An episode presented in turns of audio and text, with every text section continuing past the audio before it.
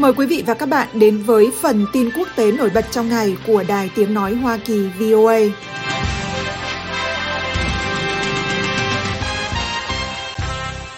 Cựu Thủ tướng Malaysia Najib Razak, người bị kết tội tham nhũng trong vụ bê bối 1MDB trị giá hàng tỷ đô la, có thể được trả tự do vào năm 2028 sau khi án tù của ông được giảm một nửa, khiến những người chỉ trích yêu cầu chính phủ phải giải thích về quyết định này. Hội đồng ân xá do quốc vương Malaysia làm chủ tịch hôm 2 tháng 2 cho biết rằng họ đã đưa ra quyết định trong tuần này sau khi xem xét đơn xin hoàng gia ân xá của ông Najib, người bắt đầu chấp hành án tù 12 năm vào tháng 8 năm 2022. Hội đồng này không đưa ra lý do.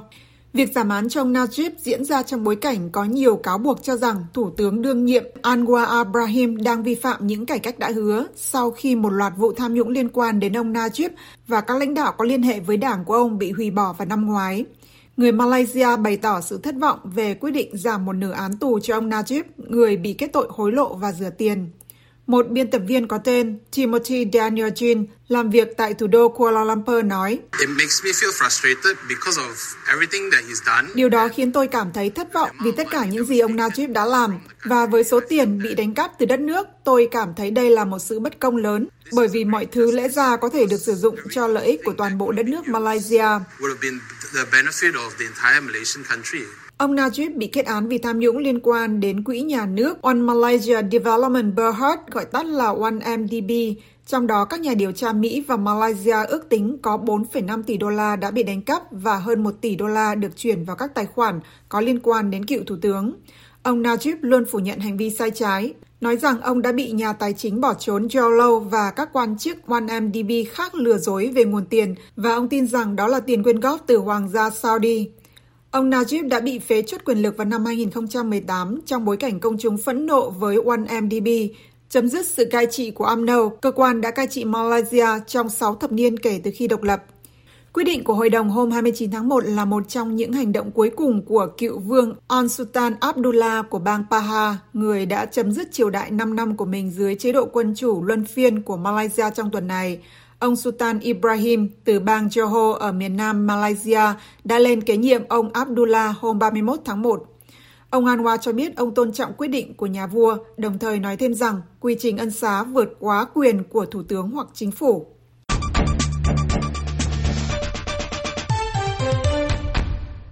Triều Tiên hôm 2 tháng 2 bắn tên lửa hành trình ngoài khơi bờ biển phía Tây, theo quân đội Hàn Quốc cho biết, đánh dấu lần thứ tư chỉ trong hơn một tuần Bình Nhưỡng phóng tên lửa như vậy ra khơi hai bên bờ biển. Quân đội Hàn Quốc cho biết vụ phóng diễn ra vào khoảng 11 giờ sáng nhưng không cung cấp thêm thông tin chi tiết. Triều Tiên kể từ tuần trước cho biết họ đã thử nghiệm tên lửa hành trình chiến lược, ngụ ý rằng chúng có thể được thiết kế để mang đầu đạn hạt nhân. Đầu tuần này, truyền thông nhà nước đưa tin nước này đã thử nghiệm tên lửa hành trình phóng từ tàu ngầm mới. Lãnh đạo Kim Jong-un đã có mặt tại hiện trường để giám sát vụ phóng, trong đó sử dụng tên lửa có dấu hiệu nhận dạng giống như tên lửa phóng từ mặt đất. Quân đội Hàn Quốc cho biết Triều Tiên dường như đang thử tên lửa để nâng cấp khả năng của họ. Trước đó, hôm 31 tháng 1, lãnh đạo đảng đối lập chính của Hàn Quốc, Ông Lee Jae-myung kêu gọi chính phủ khôi phục các đường dây nóng liên triều, điều mà Triều Tiên chưa phản hồi kể từ khi Tổng thống Hàn Quốc Yoon suk yeol nhậm chức vào năm 2022, trong bối cảnh có lo ngại tình hình sẽ leo thang thành một cuộc xung đột toàn diện. Kim Jong-un 정권이 핵 전쟁으로 Mối đe dọa chiến tranh hạt nhân chống lại Hàn Quốc của chế độ Kim Jong-un không chỉ phản bội mong muốn nhiệt thành về hòa bình và thống nhất của toàn thể người dân Triều Tiên, mà còn đi tới sự hủy diệt của nhân dân. Triều Tiên phải bắt tay vào con đường đối thoại càng sớm càng tốt.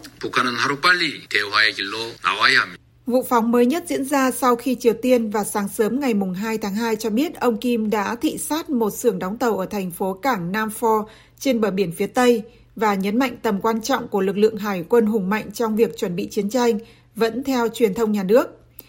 KCNA dẫn lời ông Kim phát biểu trong chuyến thăm xưởng đóng tàu, vốn là một căn cứ đóng tàu quân sự còn được gọi là Nampo, rằng tăng cường lực lượng hải quân là vấn đề quan trọng nhất trong việc thúc đẩy công tác chuẩn bị chiến tranh.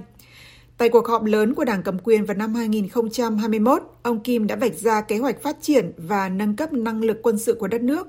bao gồm việc chế tạo tàu ngầm hạt nhân và thiết bị bay không người lái dưới nước để có thể thực hiện các cuộc tấn công hạt nhân. Trong những tháng gần đây, Triều Tiên đã thử nghiệm một loạt vũ khí bao gồm hệ thống tên lửa đạn đạo đang được phát triển và thiết bị bay không người lái dưới nước. Triều Tiên cáo buộc Mỹ và Hàn Quốc leo thang căng thẳng bằng các cuộc tập trận quân sự quy mô lớn, khiến nước này không còn lựa chọn nào khác ngoài việc tăng cường chuẩn bị cho một cuộc chiến tranh hạt nhân.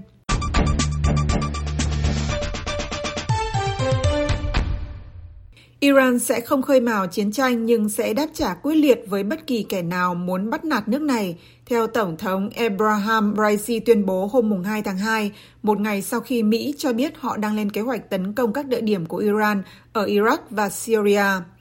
Trong tuần này đã có nhiều đồn đoán về cách thức Washington có thể trả đũa sau khi ba binh sĩ Mỹ thiệt mạng hôm 27 tháng 1 trong một cuộc tấn công của một nhóm được Iran hậu thuẫn nhắm vào căn cứ của họ ở Jordan –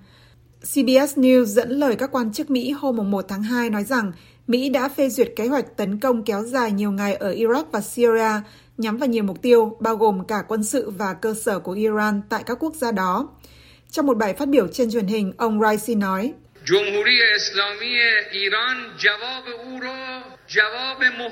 Chúng tôi sẽ không khơi mào bất kỳ cuộc chiến nào, nhưng nếu bất cứ ai muốn bắt nạt chúng tôi, họ sẽ nhận được phản ứng mạnh mẽ. Trước đây khi họ người Mỹ muốn nói chuyện với chúng tôi, họ nói rằng lựa chọn quân sự đang được cân nhắc. Bây giờ họ nói rằng họ không có ý định xung đột với Iran. Tổng thống Iran nói rằng sức mạnh quân sự của Cộng hòa Hồi giáo trong khu vực không phải và chưa bao giờ là mối đe dọa đối với bất kỳ quốc gia nào. Thay vào đó, theo ông, nó đảm bảo an ninh mà các quốc gia trong khu vực có thể dựa vào và tin cậy. Bốn quan chức Mỹ nói với Reuters rằng Mỹ đã đánh giá rằng chiếc máy bay không người lái giết chết ba binh sĩ của họ và làm bị thương hơn 40 người khác là do Iran chế tạo. Các nguồn tin cho biết lực lượng vệ binh cách mạng tinh nhuệ của Iran đang rút các quan chức cấp cao ra khỏi Syria. Các cố vấn Iran hỗ trợ cho các nhóm vũ trang ở cả Iraq, nơi Mỹ có khoảng 2.500 quân, và Syria, nơi Mỹ có 900 quân.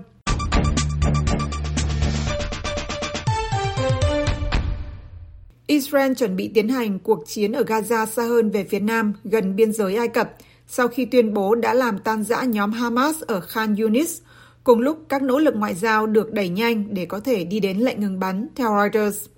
Bộ trưởng Quốc phòng Israel Joab Gallant hôm 1 tháng 2 nói rằng thành công trong cuộc chiến đánh vào phiến quân Palestine ở thành phố Khan Yunis, miền nam Gaza đồng nghĩa với việc lực lượng của họ có thể tiến tới Rafah ở biên giới phía nam của vùng đất này.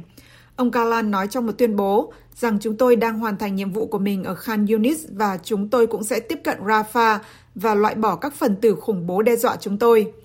Cùng ngày 1 tháng 2, quân đội Israel công bố các video cho thấy các hoạt động quân sự của họ ở Khan Yunis, đồng thời cho biết rằng quân đội đã tháo rỡ 70 đường hầm và tiến hành các cuộc tấn công vào những gì họ cho là mục tiêu khủng bố. Chỉ huy tiểu đoàn 7155 có tên Meir nói trong video Cuộc giao tranh ở Gaza diễn ra không ngừng nghỉ, có nhiều thử thách và chúng tôi đã vượt qua chúng thành công. Chúng tôi tiêu diệt hàng chục tên khủng bố và phá hủy hàng trăm cơ sở hạ tầng của kẻ thù.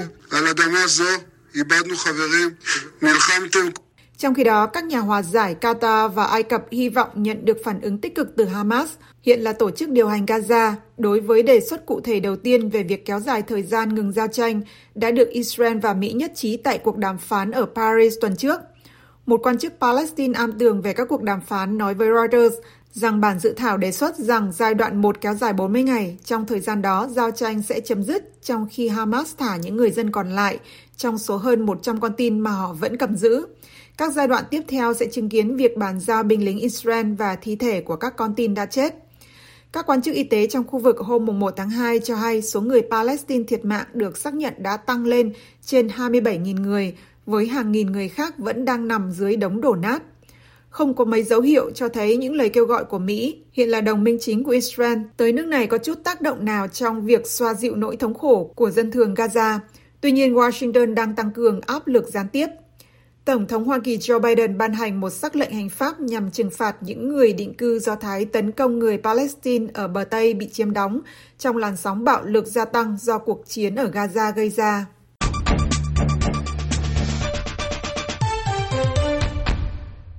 Armenia không còn có thể dựa vào Nga làm đối tác quân sự và quốc phòng chính vì Moscow đã nhiều lần làm nước này thất vọng nên Yerevan phải nghĩ đến việc củng cố mối quan hệ chặt chẽ hơn với Mỹ và Pháp, theo Thủ tướng Nikol Pashinyan cho biết hôm 1 tháng 2. Armenia, một nước Cộng hòa thuộc Liên Xô cũ, giáp với Georgia, Azerbaijan, Iran và Thổ Nhĩ Kỳ, từ lâu đã dựa vào Nga như một đồng minh quyền lực lớn và có căn cứ quân sự Nga ở Gyumri, cách thủ đô Yerevan khoảng 90 km về phía tây bắc và các cơ sở khác. Nhưng ông Pashinyan, một cựu nhà báo lên nắm quyền vào năm 2018 sau làn sóng biểu tình trên đường phố mà ông coi là một cuộc cách mạng, đã khiến Điện Kremlin tức giận khi đặt câu hỏi về nền tảng của liên minh. Ông Pashinyan nói với đài phát thanh công cộng Armenia khi được hỏi về cải cách lực lượng vũ trang Armenia. Chúng tôi cần hiểu chúng tôi thực sự có thể duy trì mối quan hệ quân sự, kỹ thuật và quốc phòng với ai. Trước đây vấn đề này đơn giản vì không có vấn đề như vậy và cũng không gặp khó khăn gì trong việc đưa ra khái niệm. Trước đây, 95 đến 97% quan hệ quốc phòng của chúng tôi là với Liên bang Nga. Bây giờ điều này không thể vì cả lý do khách quan lẫn chủ quan. Ông Pashinyan cho biết Armenia nên suy nghĩ về mối quan hệ an ninh mà nước này nên xây dựng với Hoa Kỳ, Pháp, Ấn Độ và Georgia. Ông đặt câu hỏi liệu Armenia có nên tiếp tục là thành viên của Tổ chức Hiệp ước An ninh Tập thể do Nga đứng đầu hay không, đồng thời nói Armenia cần một chiến lược an ninh quốc gia mới và sẽ tăng cường sức mạnh cho quân đội của mình. Kể từ khi Liên Xô sụp đổ năm 1991, Nga đã phải đối mặt với sự cạnh tranh từ Hoa Kỳ để giành quyền thống trị những nơi từng là các nước Cộng hòa thuộc Liên Xô và trước đó là một phần của đế chế Nga. Ông Pashinyan nói Nga đã thất bại không bảo vệ được Armenia khi Azerbaijan năm ngoái phát động một chiến dịch quân sự nhanh như chớp nhằm giành lại quyền kiểm soát vùng đất ly khai Nagorno-Karabakh, khiến người dân tộc Armenia sống ở đó phải rời bỏ nước. Nga nói rằng sự thất bại của chính ông Pashinyan trong việc điều hướng các cuộc cạnh tranh phức tạp ở Nam Caucasus là nguyên nhân dẫn đến sự thất bại của các chiến binh người Armenia ở Karabakh, đồng thời cảnh báo Yerevan rằng phương Tây đang cố gắng chia rẽ Armenia và Nga.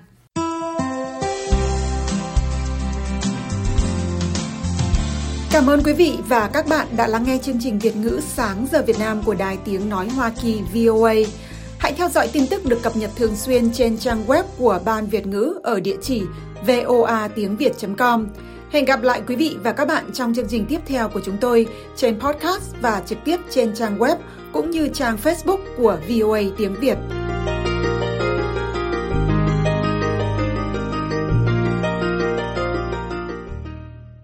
This program has come to you from the Voice of America, Washington.